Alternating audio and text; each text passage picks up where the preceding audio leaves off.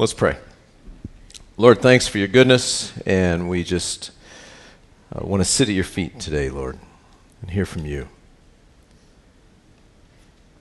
Lord, please speak to our hearts as only you can do. In Jesus' name, amen. Let's turn, if you would, to Hebrews chapter 11. Uh, Lord willing, we're going to work through the first half of chapter 11 today, the first 19 verses. And uh, it's just a great chapter. Great book. I'm enjoying Hebrews. So, the he- book of Hebrews was written to first century Hebrew by uh, culture, by religion, by nationality people who became Christians. So you got Jewish people and all the stuff that goes with Judaism who received Jesus as their Savior. And they would have had, as you can imagine, tremendous uh, social pressure, tremendous family pressure, tremendous, uh, maybe just within their own hearts, pressure to sort of receive Jesus and yet still go back to Jesus and their Jewish religious system. And as we've talked before, we all have our own sort of religious system, whether we recognize it or not, or even whether we admit it or not. We have our religious expectations, our religious culture, our religious traditions, um, just all of that. And so um, the writer of the book of Hebrews is trying to encourage these folks and us that Jesus is all we need. And so much so that Jesus is actually infinitely better than that Jewish system. And so we've kind of taken it apart uh, a piece at a time, if you will, through as we go through this book, and it reminds us that Jesus is better than our religious system. So Jesus was better than the angels. Jesus was better than the prophets. Jesus was better than Moses. Jesus was better than Abraham. Jesus' uh, sanctuary, uh, the heavenly sanctuary, is better than the tabernacle and the Holy of Holies within the tabernacle. And uh, finally, uh, last week we talked about Jesus' sacrifice was infinitely better than any of the Old Testament animal sacrifices, and it was complete for the work of salvation in us. And then he, if, just to highlight verse 19, our response to that, verse 19 of chapter 10, our response to that ultimate sacrifice of Jesus should be, therefore, brethren, having boldness to enter the holiest by the blood of Jesus, by a new and living way which he consecrated for us through the veil, that is his flesh, and having a high priest over the house of God. And so we, we enter by faith we enter by faith. We enter into that relationship with Jesus, pictured in the Old Testament as the high priest entering into the Holy of Holies. We enter into a personal, uh, I wouldn't say non religious, but, but much more, infinitely more a relationship than a religion. We enter into a personal relationship with Jesus because of his great sacrifice. And so, again, as you're uh, keep in mind, we're trying to persuade the Jewish Christian, the first century Jewish Christian. And one of the things that the first century Jewish Christian would have said would have been, yeah, but what about all those uh, Old Testament heroes that we have?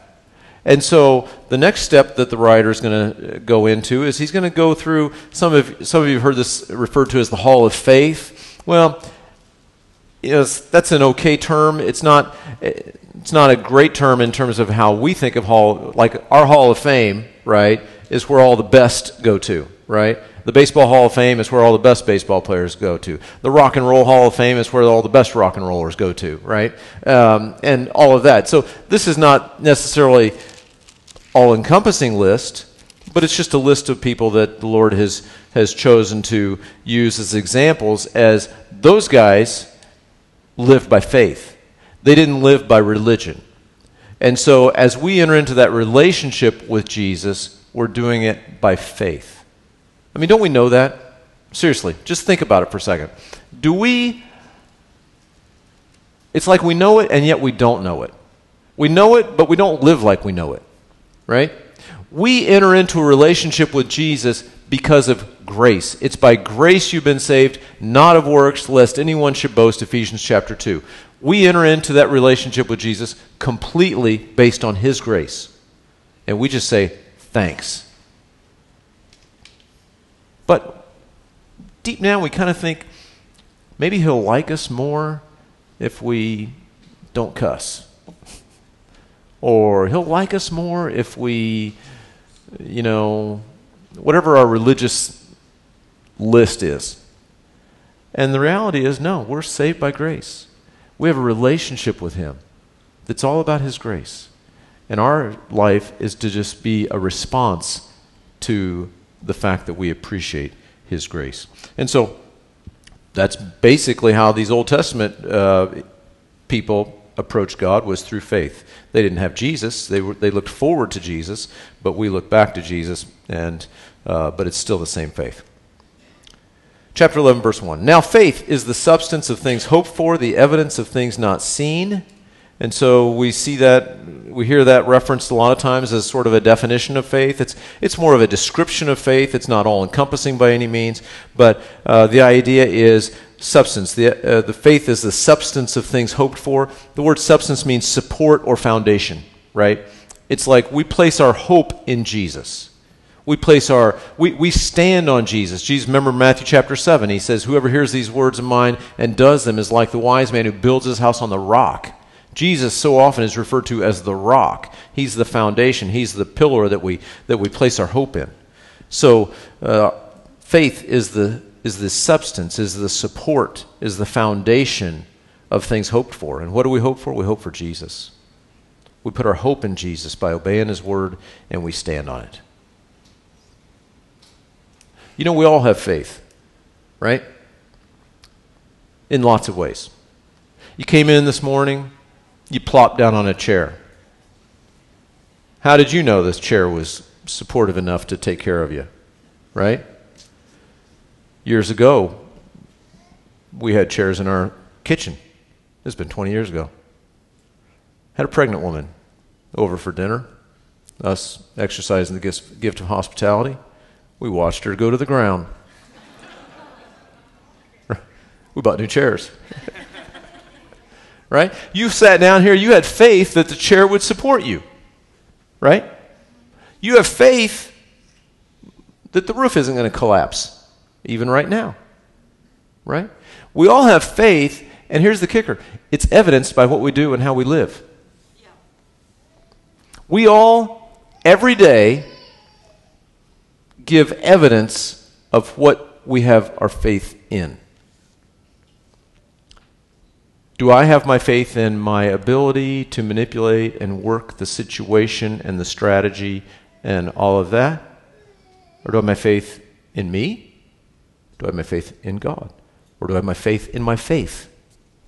Right? It gets kind of muddy, right? I need to place my faith in God. He's the author and finisher of my faith chapter 12 is going to tell us.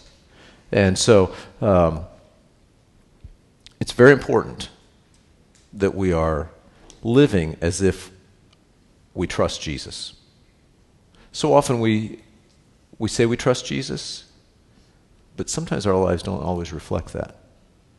Sometimes it's easy to acknowledge Jesus and yet trust myself. You know, at the end of the day, I'm pretty, I think I'm a pretty smart guy. I was going to bring up my shirt. Somebody got me a t shirt as a present. Said, I'm silently correcting your grammar. Because it was pointed out a couple weeks ago that I'm a grammar snob, right? I don't correct any your grammar.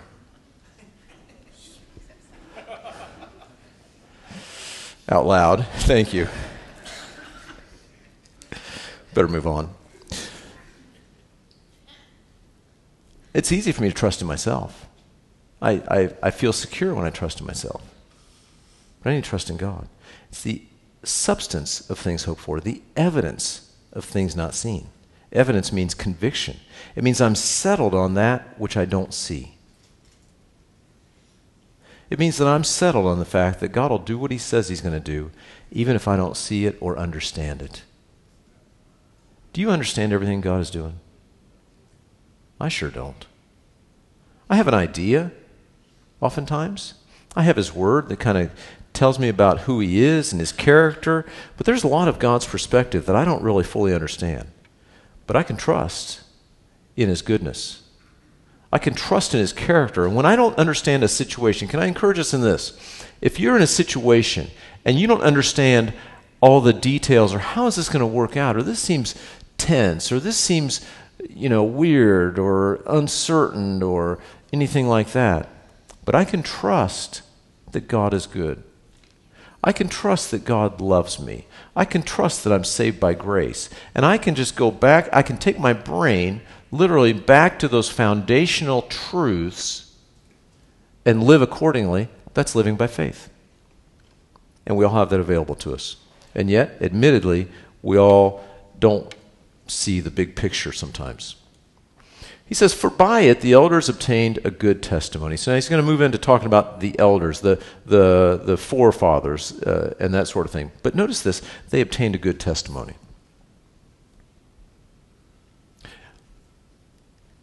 We want a good testimony, do we not? Yes. Well, what is a good testimony? A good testimony is when we live our lives in such a way that not like people will look up to us, but it's like we, we our lives give honor to what God can do in a human sinner. Does that make sense? You show me, you've heard me say this before. You show me a 80 year old Christian that's walked faithfully with the Lord for 80 years or however many years. And that gets my attention. That makes me say, oh, yeah, that's awesome. And I know enough about me and my flesh that if I ever become that guy, then I know it's a work of the Lord.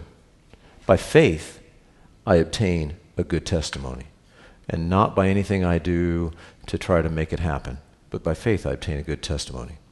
By faith we understand that the worlds were framed by the word of God, so that the things which are seen were not made of things which are visible. So we have the, the really the, the things that we see visibly were framed by the word of God, and the word of God, the spoken word of God, was not a visible word of God. Now we understand that a little more now maybe in our world of AI, right? Because what's seen is maybe not seen, right? Maybe can you really trust what you see? See a picture of somebody, is that really them? Never know. Maybe if you're sitting here, you know, I've I've even heard like I can click. There's some sites or whatever. I don't know what they are. Nate knows them. Uh, click on some site says, uh, "Give me a sermon for Hebrews chapter 11, 1 through 19." How do you know I'm not given that one? How do you know it's me? Because I rabbit trail. Because I told that awesome joke at the beginning. That's how you know. I did that for authenticity purposes. Right? Yeah, how do you know it's me? No computer could do this.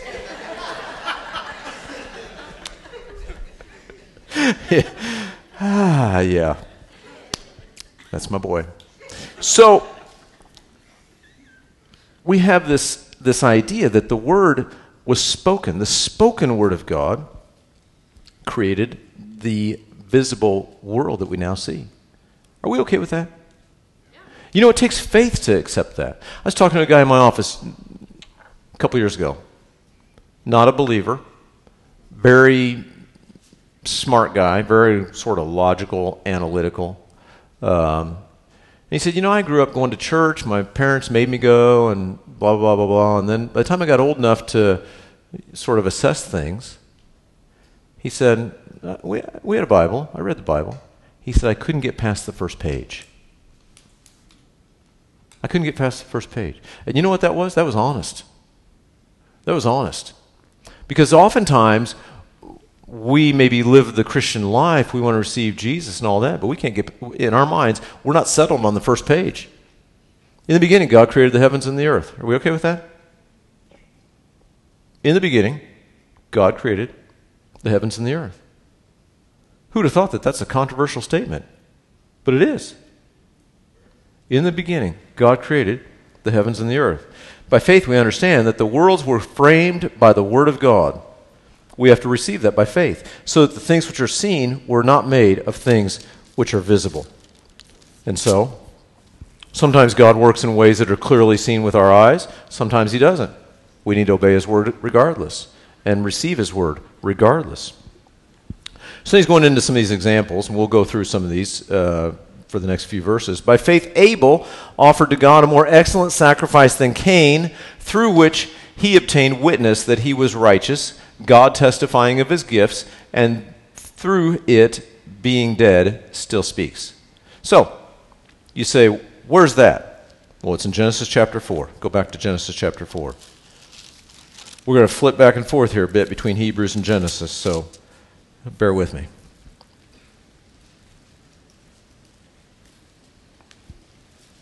You know, we hear about Cain and Abel and some of that sort of, you know, some of the background uh, related to them and, and all that. So I thought it'd just be good maybe to go to the source. Genesis chapter 4. Everybody there? Starting verse 1. Now Adam knew Eve, his wife, and she conceived and bore Cain and said, I have acquired a man from the Lord. Let me pause just for a second. In Genesis chapter 3, verse 15, after Adam and Eve sinned, God gave the first prophecy that a Messiah would come. He said, I will put enmity between you and the woman, speaking to Satan, and between your seed and her seed. Her seed being capitalized, obviously, in our Bibles.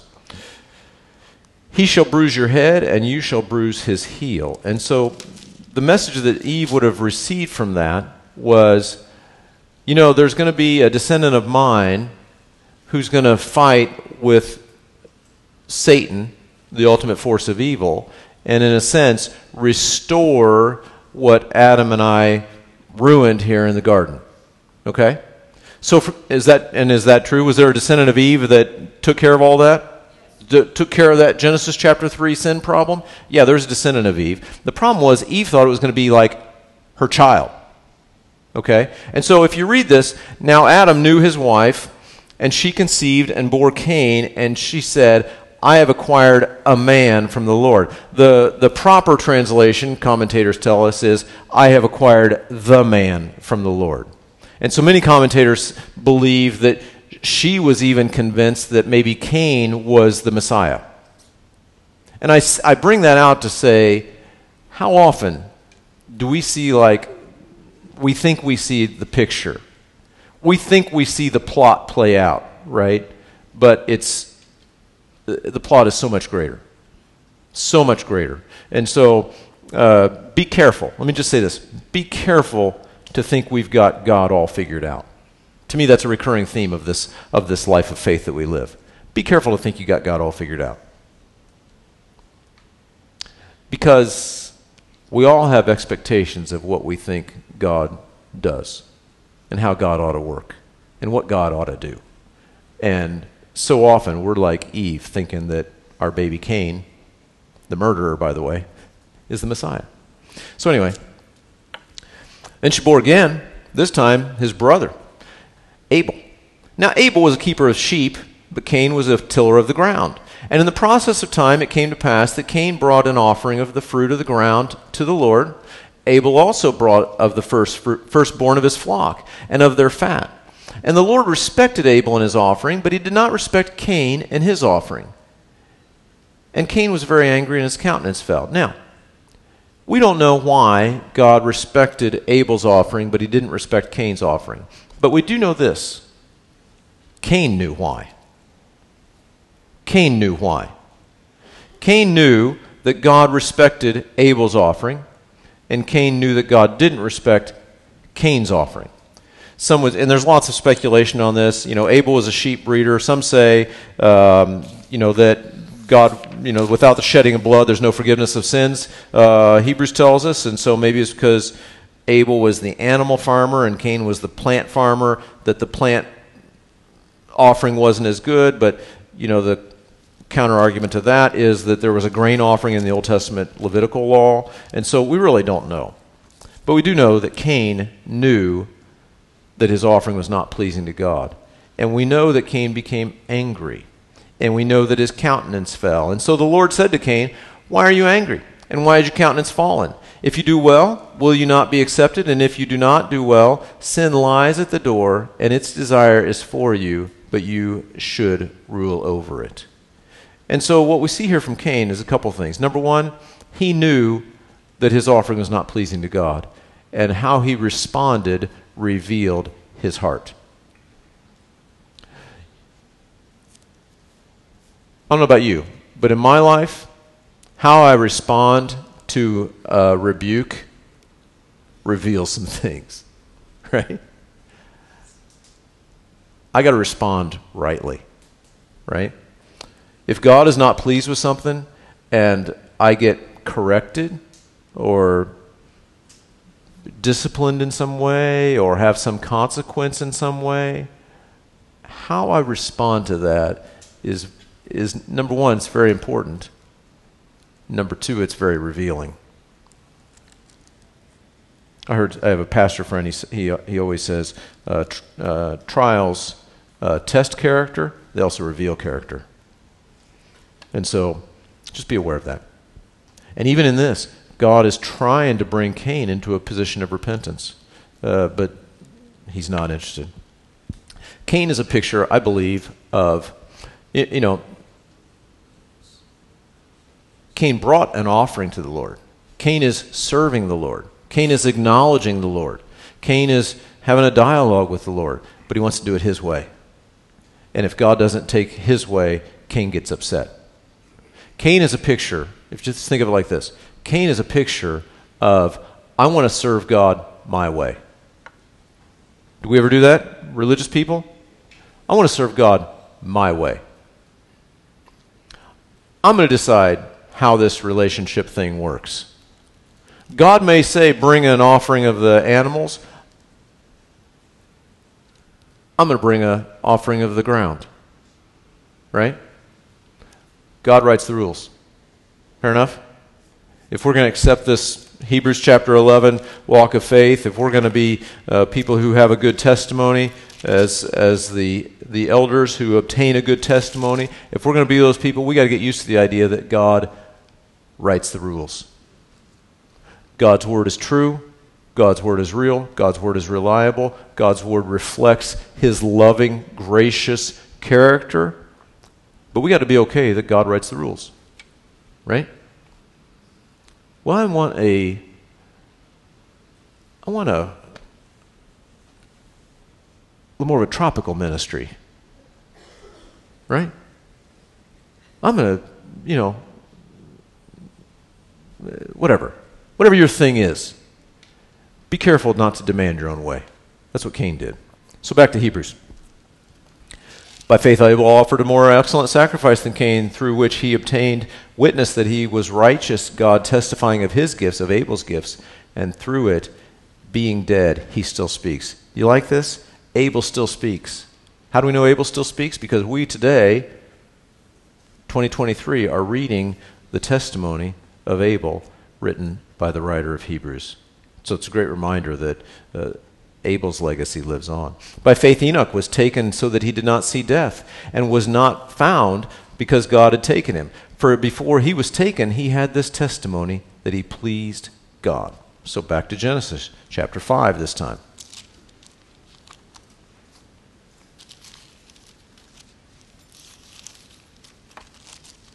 Starting verse 21.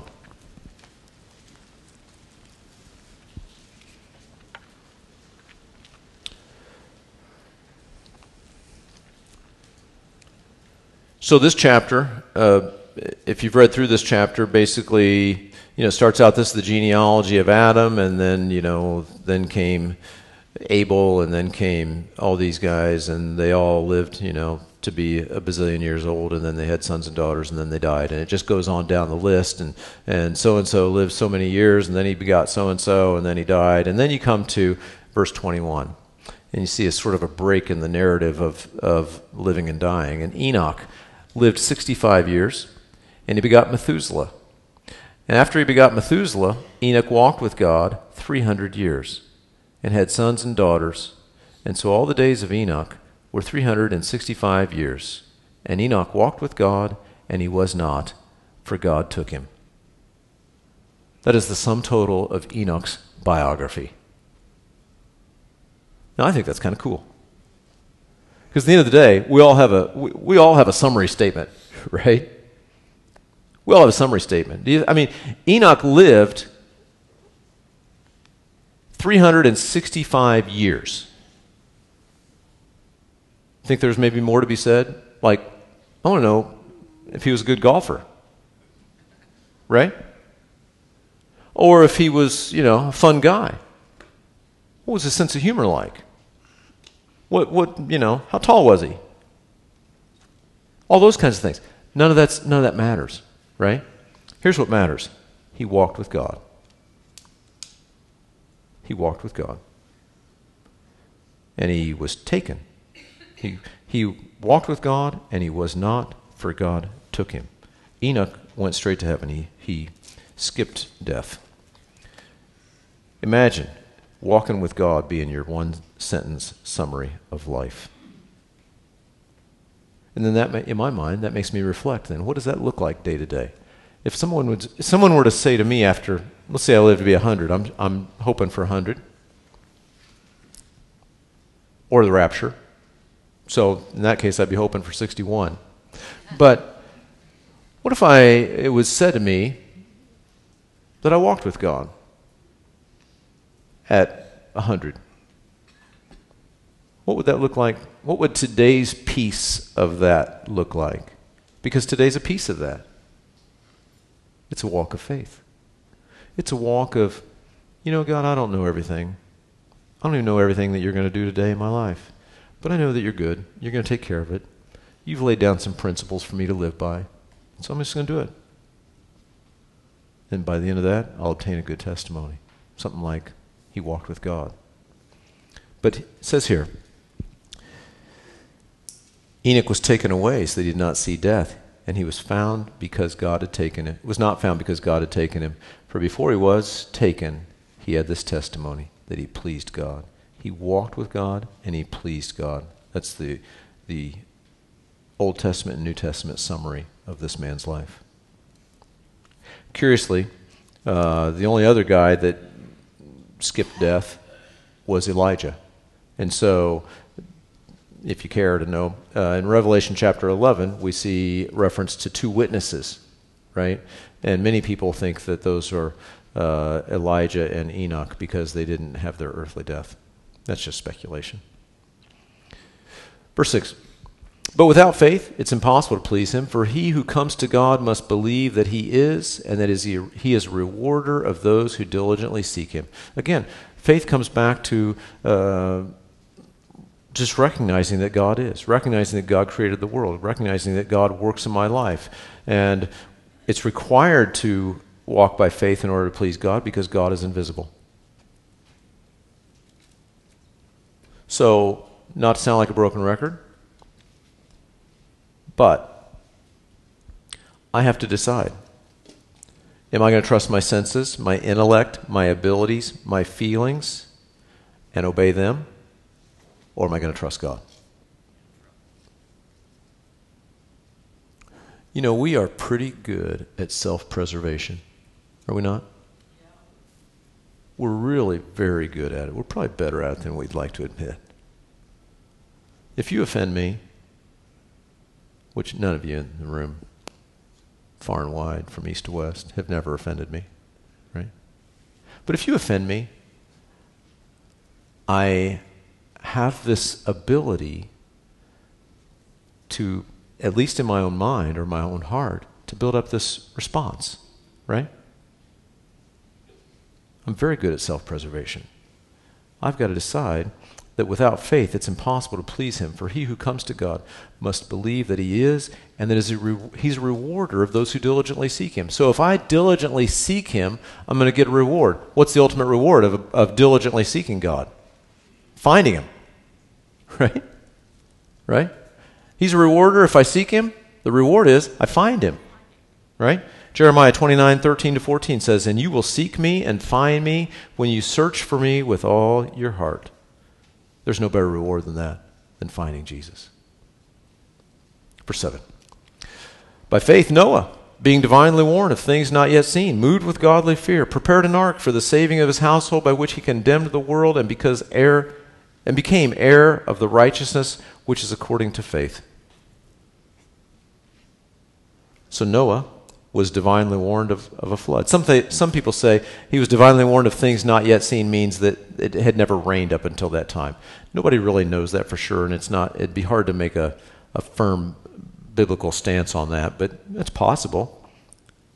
But we do know that Noah was warned at least of a flood that had not been seen yet on earth. And his, God's, his faith in God's word moved him to obedience.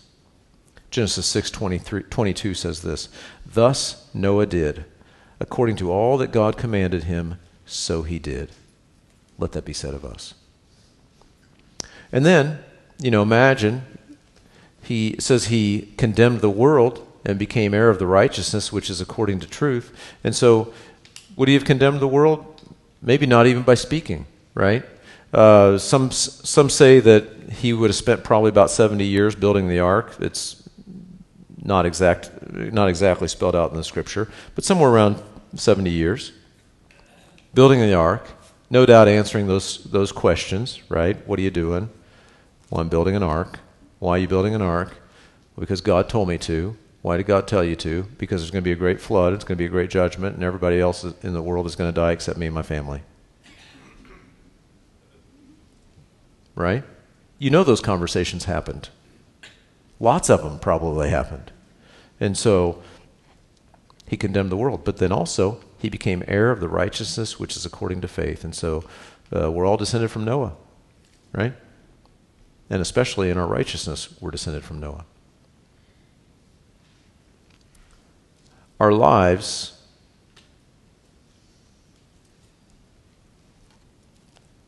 let me just prepare us for this.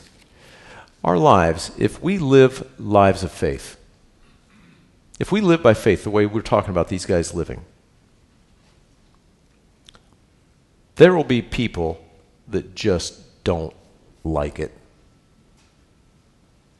There will be people, if, if we live by faith, if we truly live by faith, there will be people, sometimes loved ones, that just can't handle sometimes even being around us. I'm convinced. You walk in a room, the Holy Spirit comes with you, right? Because He indwells us, right? You walk into a dark room, right? Light shines in the darkness, right? John chapter 3. Darkness doesn't like it. Darkness doesn't like exposure. And by faith, Noah prepared an ark for the saving of his household, God bless him, by which he condemned the world. Maybe even without, without a sermon. But if we're not, you know, if we're walking by faith, it's going to mess with people. And that's okay. That's okay. And what it'll do is it'll send a message. And there'll be there'll be just like the soils. There'll be some soil that'll be receptive to it and some soil that won't. And that's just how life works. We got to be okay with that. That's part of the, the walk by faith that, you know, God works out the details and we don't know them all. But that's okay. Our lives should give lots of preaching opportunities. There should be some extent to which people look at us and say, you know, that's kind of weird. Maybe even Christians. You know, that's kind of weird. Well, I think it's what the Lord showed me. And that's okay. If you're a good Jewish person, you grow up uh, with all that Jewish culture, who's the father of faith that you would say? Father Abraham. By faith, Abraham obeyed when he was called out to go to the place that he, which he would receive as an inheritance. And he went out not knowing where he was going. Now, from this Abraham part, I want us to catch this. We are reading New Testament commentary on an Old Testament character. Fair enough? We see the biography of the Old Testament character in where? The Old Testament. We're seeing the commentary on it in the New Testament. Keep that clear in our heads. Fair enough? The New Testament is God has given us sort of a, a summary statement, sort of an overview, sort of a, a recollection, if you will, of Abraham's life. But back in Genesis, we see the details of Abraham's life. Why do I say that? Because Abraham was regarded as such a great man of faith, and, and I love, and that's no, I mean, I would hope to be half as faithful as Abraham, right? But Abraham had some pretty major slip ups. Abraham had some pretty major slip ups. So, look at Genesis. I want to trace, if you will, some of this, uh, some of this Abraham history. Go back to Genesis chapter 12. We're going to flip back and forth here a little bit, but bear with me.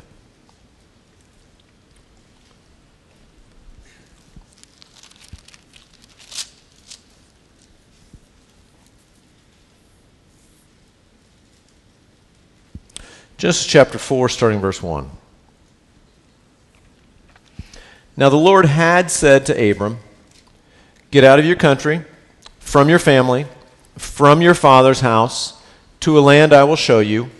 I will make you a great nation. I will bless you and make your name great. And you shall be a blessing, and I will bless those who bless you. I will curse him who curses you, and in you all the families of the earth shall be blessed. Now there's a lot in there. We've talked about this before, right? God says, I will bless those who bless you, I will curse those who curse you. Uh, again, the descendants of Abraham, that plays out as uh, a great foreign policy uh, position as it relates to even our, our contemporary time. And we see that in you all the families of the earth shall be blessed. That's a promise of the Messiah. But if you back up a little bit, what was the command given to Abraham? Now, the Lord had said to Abram, so prior to this, chapter 12, verse 1, He says, Get out of your country, from your family, from your father's house, to a land I will show you. All right? Leave your father's house, leave your family, go to the land I'm going to show you. We know that, because we know the full story, to be the promised land, right?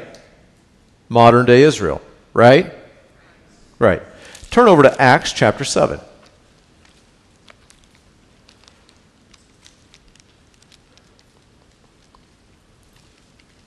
In the book of Acts, chapter 7, we pick up where uh, the church has been birthed, the Holy Spirit has come, uh, the uh, persecution is starting to come a little bit, and the first martyr we know to be Stephen. And Stephen's arrested and they're going to start to interrogate him about Christianity, and he's going back and he's given a little bit of Old Testament history, and he talks about this reference in chapter 12 to Abraham. So the best commentary on the Bible is the Bible, right? So Acts chapter 7, starting verse 2. And he, Stephen, said, Brethren and fathers, listen. The God of glory appeared to our father Abraham when he was in Mesopotamia before he dwelt in Haran, and said to him, Get out of your country, the words we just read. Get out of your country and from your relatives, and come to a land that I will show you. And then he came out of the land of the Chaldeans, out of Mesopotamia, and dwelt in the land, dwelt in Haran. And from there, when his father was dead, he moved on, moved him to this land which you now dwell. Okay? So I don't have a map, but pretend that I'll, I'll reverse it from me to you, so for your benefit. Fair enough? Israel's here, right? Mesopotamia, modern day Iraq, we'll say, is over here. Fair enough? So when he was in um, Mesopotamia, he's over here. God says, I want you to leave your father's house, leave all your family, and go to a land I'm going to show you. We know that to be the promised land, right? So what he did is he went from Mesopotamia and passed through to the, um, and departed to go to the land of Canaan. They departed to go to Canaan, to modern day Israel. So they came to the land of Canaan. He passed through the land. No, I'm sorry. I was reading the wrong verse. Came out of the land of the Chaldeans, out of Mesopotamia, and dwelt in the land of Haran, north of Canaan. dwelt in the land of Haran, and from there, basically, after father died, then he moved on to the promised land. Okay? Now, does that sound like splitting hairs? Maybe. The point is, did Abraham fully obey God the first time he said, when he had said, Get out of your country, from your family, from your father's house, to a land I will show you? No, he kind of took dad and took Lot along with him, right? Part of his family. That just added a little drama, right? Sometimes extra family adds a little drama, right? It's fun drama, but sometimes uh, that added a little extra drama, right? So out of Mesopotamia, he stops at Haran, and then after dad dies, he moves on down into the promised land as he was told. What's the point in all that? Why do I bring all that up? Because I love how God tells a story. I love how God tells a story. You know, if God told the full story about me, well, you know, he was a jerk that one time, and then that other time, and then that other time. And we told him to do this, and he sort of did it, and then was a jerk again. And then blue is cool, and then this challenge came. And I mean, that's how I'd write my story, right? Would you wouldn't write my story that way, but I would, right? You might write your own story that way. How does God write his story? He says, By faith, Abraham obeyed when he was called to go out to the place which he would receive as an inheritance. And he went out not knowing where he was going. Just sounds like Honest Abe said, Sure, whatever. I'm all in. I'm, I'm wholehearted, faithful to the end, right? And he was ultimately, but there's a little bit of process in there. Now, did God tell us, is God lying by telling us just sort of part of the story? No. What have we read in chapter 8 and chapter 10 of, of Hebrews? He remembers our sins no more. God chooses to remember, honestly, a picture of our lives through His grace through his grace. And so the New Testament commentary on Abraham is through the eyes of grace, even though uh, the Bible's very honest to tell us uh, the limitations of some of his people. It's not that he's telling a partial truth, it's, it's that he's telling us what he sees. And it, it's, a great, it's a great commentary on the character of God. Verse 9 By faith, he dwelt in the land of promise, as in a foreign country, dwelling in tents with Isaac and Jacob, the heirs with him of the same promise. And so, by faith, Abraham dwelt in that land and, the, and that promise of the promised land was passed on to Isaac and Jacob. Verse 10 For he waited for the city which has foundations, whose builder and maker is God. And so uh, Abraham is a picture of a sojourner. He was, he was there, he settled into the promised land, but it was never really his home. His final home is heaven. Abram was a pilgrim. He always built tents wherever he went, right? Never too anchored into this world. Can I tell you, one of the keys to living a life of faith is to don't get too anchored to this world. I love this world. I love where I live. We're, you know, we're talking about this this weekend. I love where I live. I love this town. I love you guys. I love this church. I love my family. I love this life. And I am thankful for this life. Yeah, there are ups and downs, there are challenges and victories and all of that. I get all that. But I don't want to be too anchored to this world. Abraham is a guy that lived in tents. It's okay if we don't live in a tent, right? But don't get too anchored.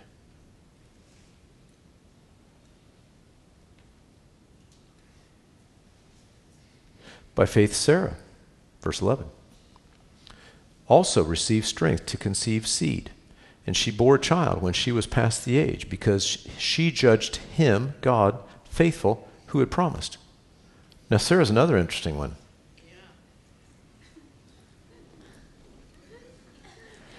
And let me just say this on Sarah. Sometimes when we talk about faith, and you've heard me talk about this a little bit lately, Sometimes when we talk about faith, we equate faith with confidence. Like, I'm standing on faith, right? You ever do that? Do we do that? Do we do that in our Christian song and dance? We got a Christian song and dance, believe me, right? And we do it. We got all the right vocabulary. Praise the Lord, brother, right? Like, oh, amen. Hallelujah. Glory, glory. We got the whole vocabulary. We got the cadence, you know, all that. They've mocked us for it over the years. And if we're honest with ourselves, it's kind of funny. But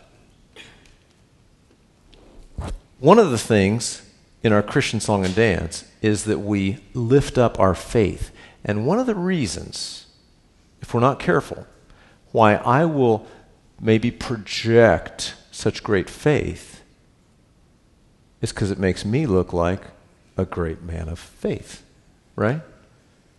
And it makes you say, Oh, Pastor, you're awesome. And I say things like, Oh, yeah, not really. not that awesome. Just kind of awesome. Right? We all do that. Do we not all do that if we're honest with ourselves? We all do that. We all want people to say we're awesome. Straight up.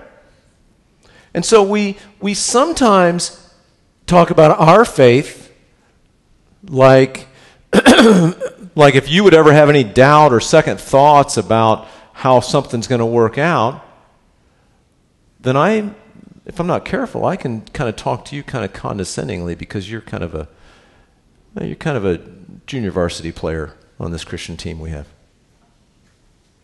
Do we do that? Yes. Shame on us if we do that. Shame on me if I do that. What if we look to the scripture for how God describes all this? He says, by faith, Sarah. So, let's talk about Sarah. Let's bust Sarah for a minute. Can we bust Sarah for a minute? Yeah. Genesis chapter 12.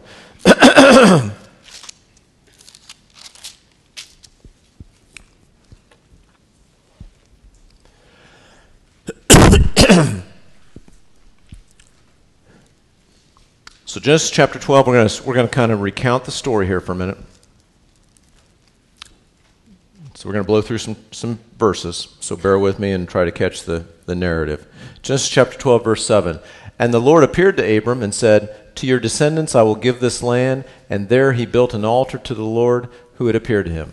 So, part of this promise in Genesis chapter 12, God said to Abram, You're going to have descendants and they're going to live in this land. All right? This land that I'm telling you to go to, you're going to have descendants, you're going to have offspring. Now, Abram was 75 years old at the time and he had no children.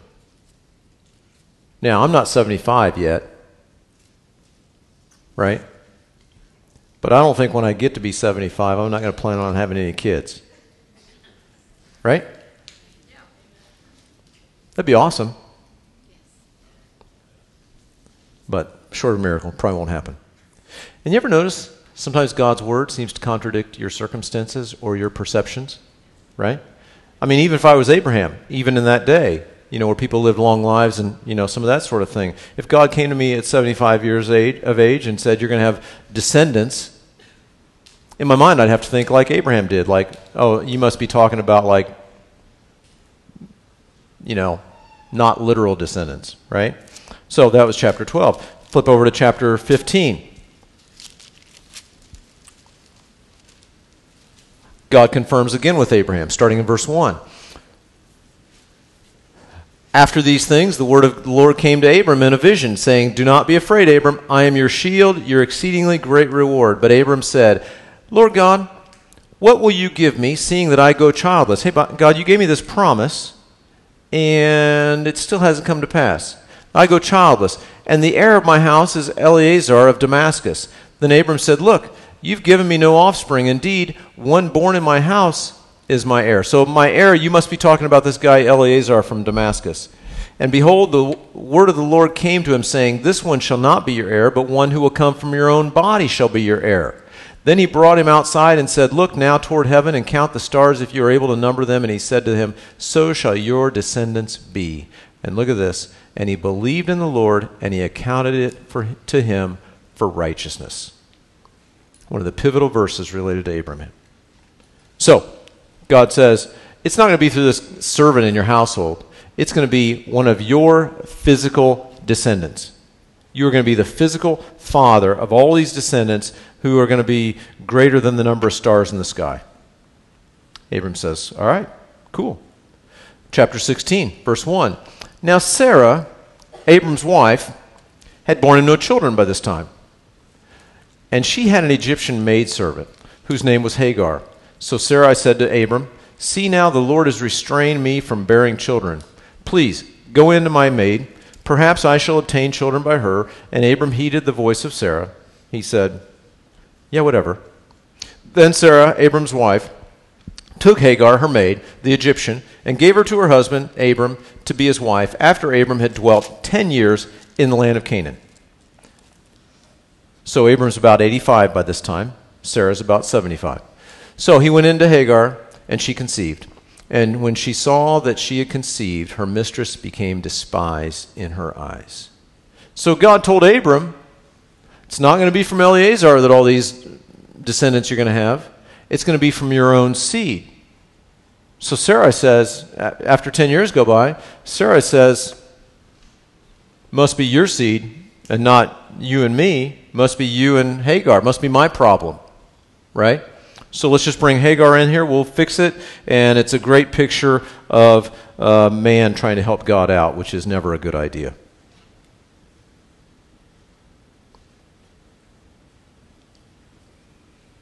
Chapter 18.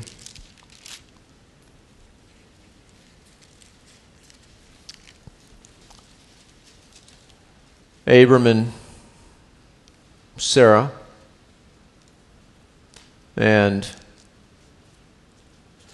now, Ishmael's born by this time.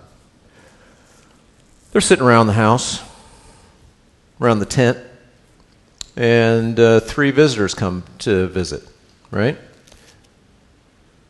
And they, verse 9, we pick it up.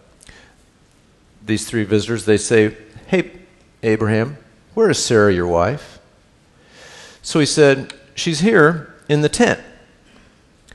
And he said, Now it's he, one of the three said, I will certainly return to you according to the time of life, and behold, Sarah your wife shall have a son. So it's not Eliezer, it's not from Hagar, it's from you and Sarah. Now Sarah was listening in the tent door which was behind him. Now Abraham and Sarah were old, well advanced in age. Sarah had passed the age of childbearing.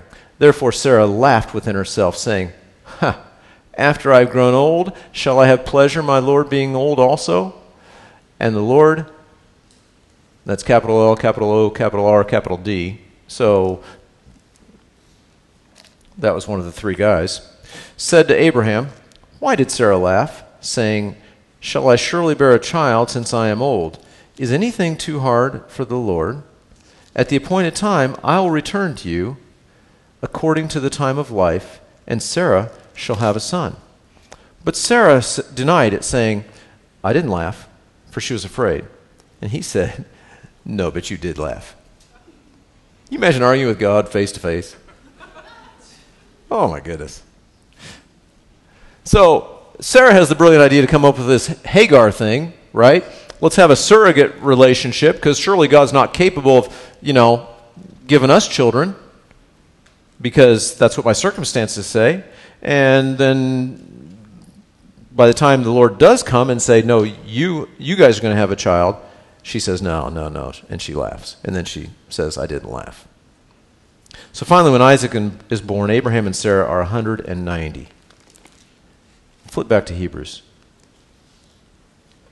Keep in mind, keep in mind, when Abraham and Sarah were 25 and 35, they never had children right? When they were 30 and 40, they never had children. They never had children all those years. So we always think of it as this great miracle that God performed that Abraham were, and Sarah were 190. But it's even greater than we give it credit for because they never had children during even those reproductive years, if you will. So they long decided that they would never have children. But God said they would.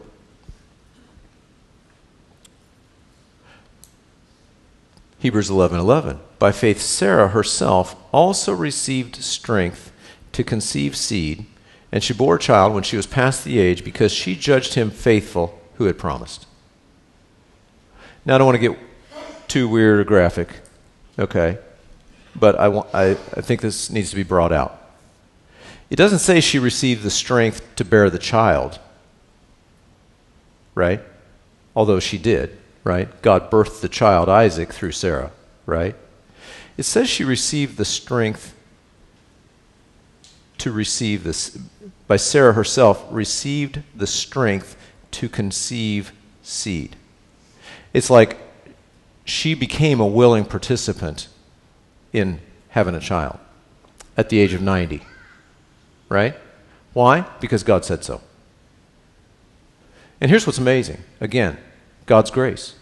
That's the part God remembers. Right? All the stuff I, I read, right?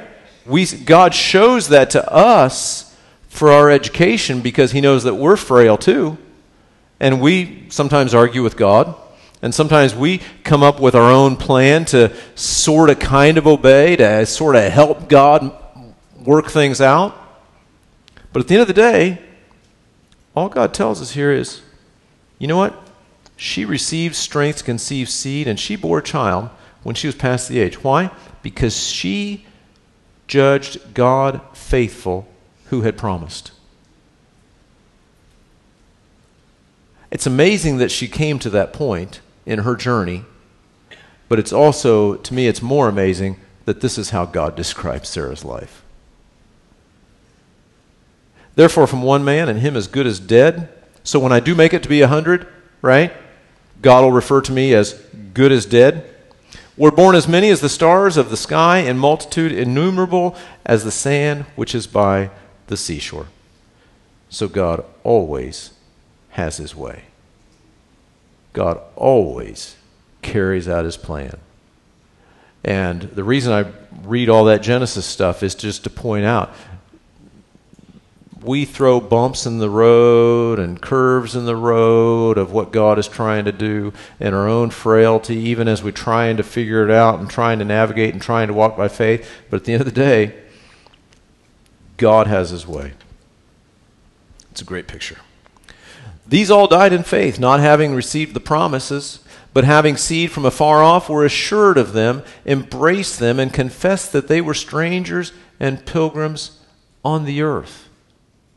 For those who say such things declare plainly that they seek a homeland. And truly, if they had called to mind what country they were from, uh, co- the country from which they had come out, they would have had opportunity to return. But now they desire a better, that is, a heavenly country. Therefore, God is not ashamed to be called their God, for he has prepared a city for them. And so these examples are all given to us the idea that, that um, our lives here are temporary. We are pilgrims and we desire a better, that is, a heavenly country. And one final story, and we'll wrap up. By faith, Abraham, when he was tested, offered up Isaac, and he who had received the promises offered up his only begotten son, of whom it, is, it was said, In Isaac your seed shall be called. Concluding that God was able to raise him up even from the dead, from which he also received him in a figurative sense. Now flip over to Genesis 22.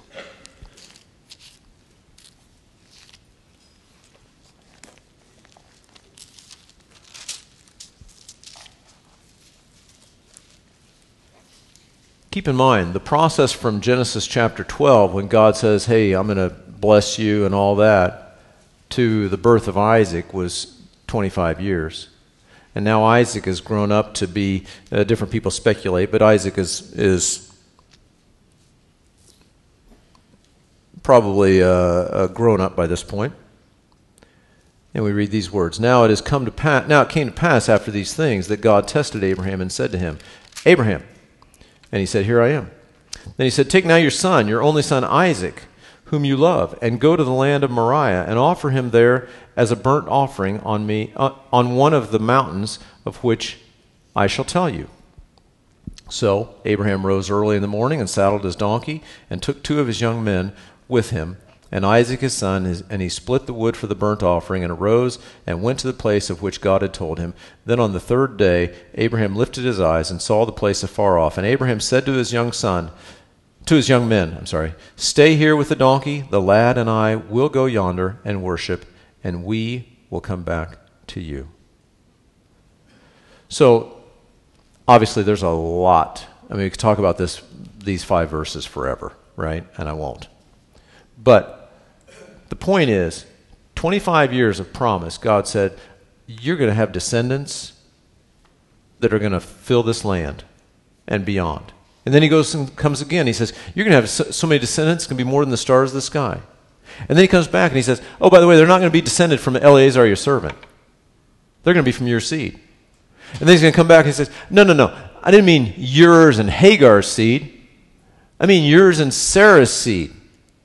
And so he and Sarah have this miraculous son, and now this son has grown up to be a, a young man. And now everything's awesome. And it's taken, you know, whatever Isaac's age is, plus 25 years to accomplish this process. And now God says, All right, I want you to kill him. What? What? Notice just a couple of things I want to point out. He says here, Take now your son, your only son Isaac. Now, Abraham had another son, Ishmael. Ishmael is a type, a, a picture of the work of the flesh, man's effort to help God out, right? Just like Cain is a picture of serving God your own way, Ishmael is a picture of helping God out, a picture of the work of the flesh. God ignores the works of the flesh. And so he's literally saying here, take now your son, your only son Isaac. God loves Ishmael. God had a plan for Ishmael, all of that. But in this setting, he's talking, he's talking to make that point. And then Abraham leaves the servants. And by this time, Abraham has had enough of a walk with God, with all the ups and downs, all the, all the mistakes and all the victories, that he's able to tell the servants, basically, you guys stay here we're going to go and we're going to worship the Lord. And in his mind, I'm going to go kill my son. And then he says, We will come back to you. Abraham didn't know how it was going to work out. He didn't know if he was going to resurrect Isaac. What he knew was this all he knew was what he knew was that God told him that Isaac would be the line through which he would have all these descendants. That's all he knew. And how often is that a picture for us? That we know a certain thing, but we don't know how it'll work out. And we would do well to just say, that thing's going to happen. Not, well, you know what? If we play our cards right and, you know, the stars line up and everything's good and the stock market's high and, you know, and if we do this and if, and if everything works out and all the relationships come together and all this, then I think it'll all work out. We're better off to just say, I don't know how it's going to work out. But God said this. So it's going to work out. Abraham lived out his faith by simple obedience to God and the idea that God would work it out. And that's really our life project. That's our life project. Is to let God have the details. Our job is just to obey. Our walk of faith is a walk of obedience to God's word. So, be careful about equating faith with some type of hyper Christian Superman thing. Sooner or later, they'll know you're faking. Sooner or later.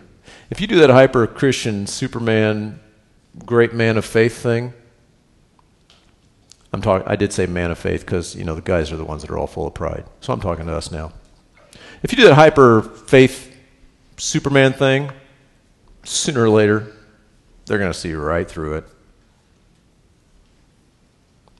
Don't equate faith with some super Christian identity. God wants us to simply obey His word and let Him sort out the details and the challenges. And please, please, please, if there's a lesson from this chapter, don't hold too tightly to this world or to this life. The next one is way better. Let's pray. Lord, we do thank you that you're so good to us, that you work out the details, and we just have to trust you. And even in that, Lord, you give so much grace, even as you describe these people. We can imagine that you'll describe us with the same amount of grace. And so, Lord, we're thankful for who you are and who you tolerate us to be. And not only tolerate, but you love us. And not only do you love us, but you, you sent your Son to die for us. And you give us your word to guide us, to lead us, a lamp into our feet and a light into our path. You give us your Holy Spirit who gives us the ability to live this Christian life. Lord, we're thankful for your goodness. Have your way with us this week, Lord, please. In Jesus' name. Amen. Amen. Everybody have an awesome, awesome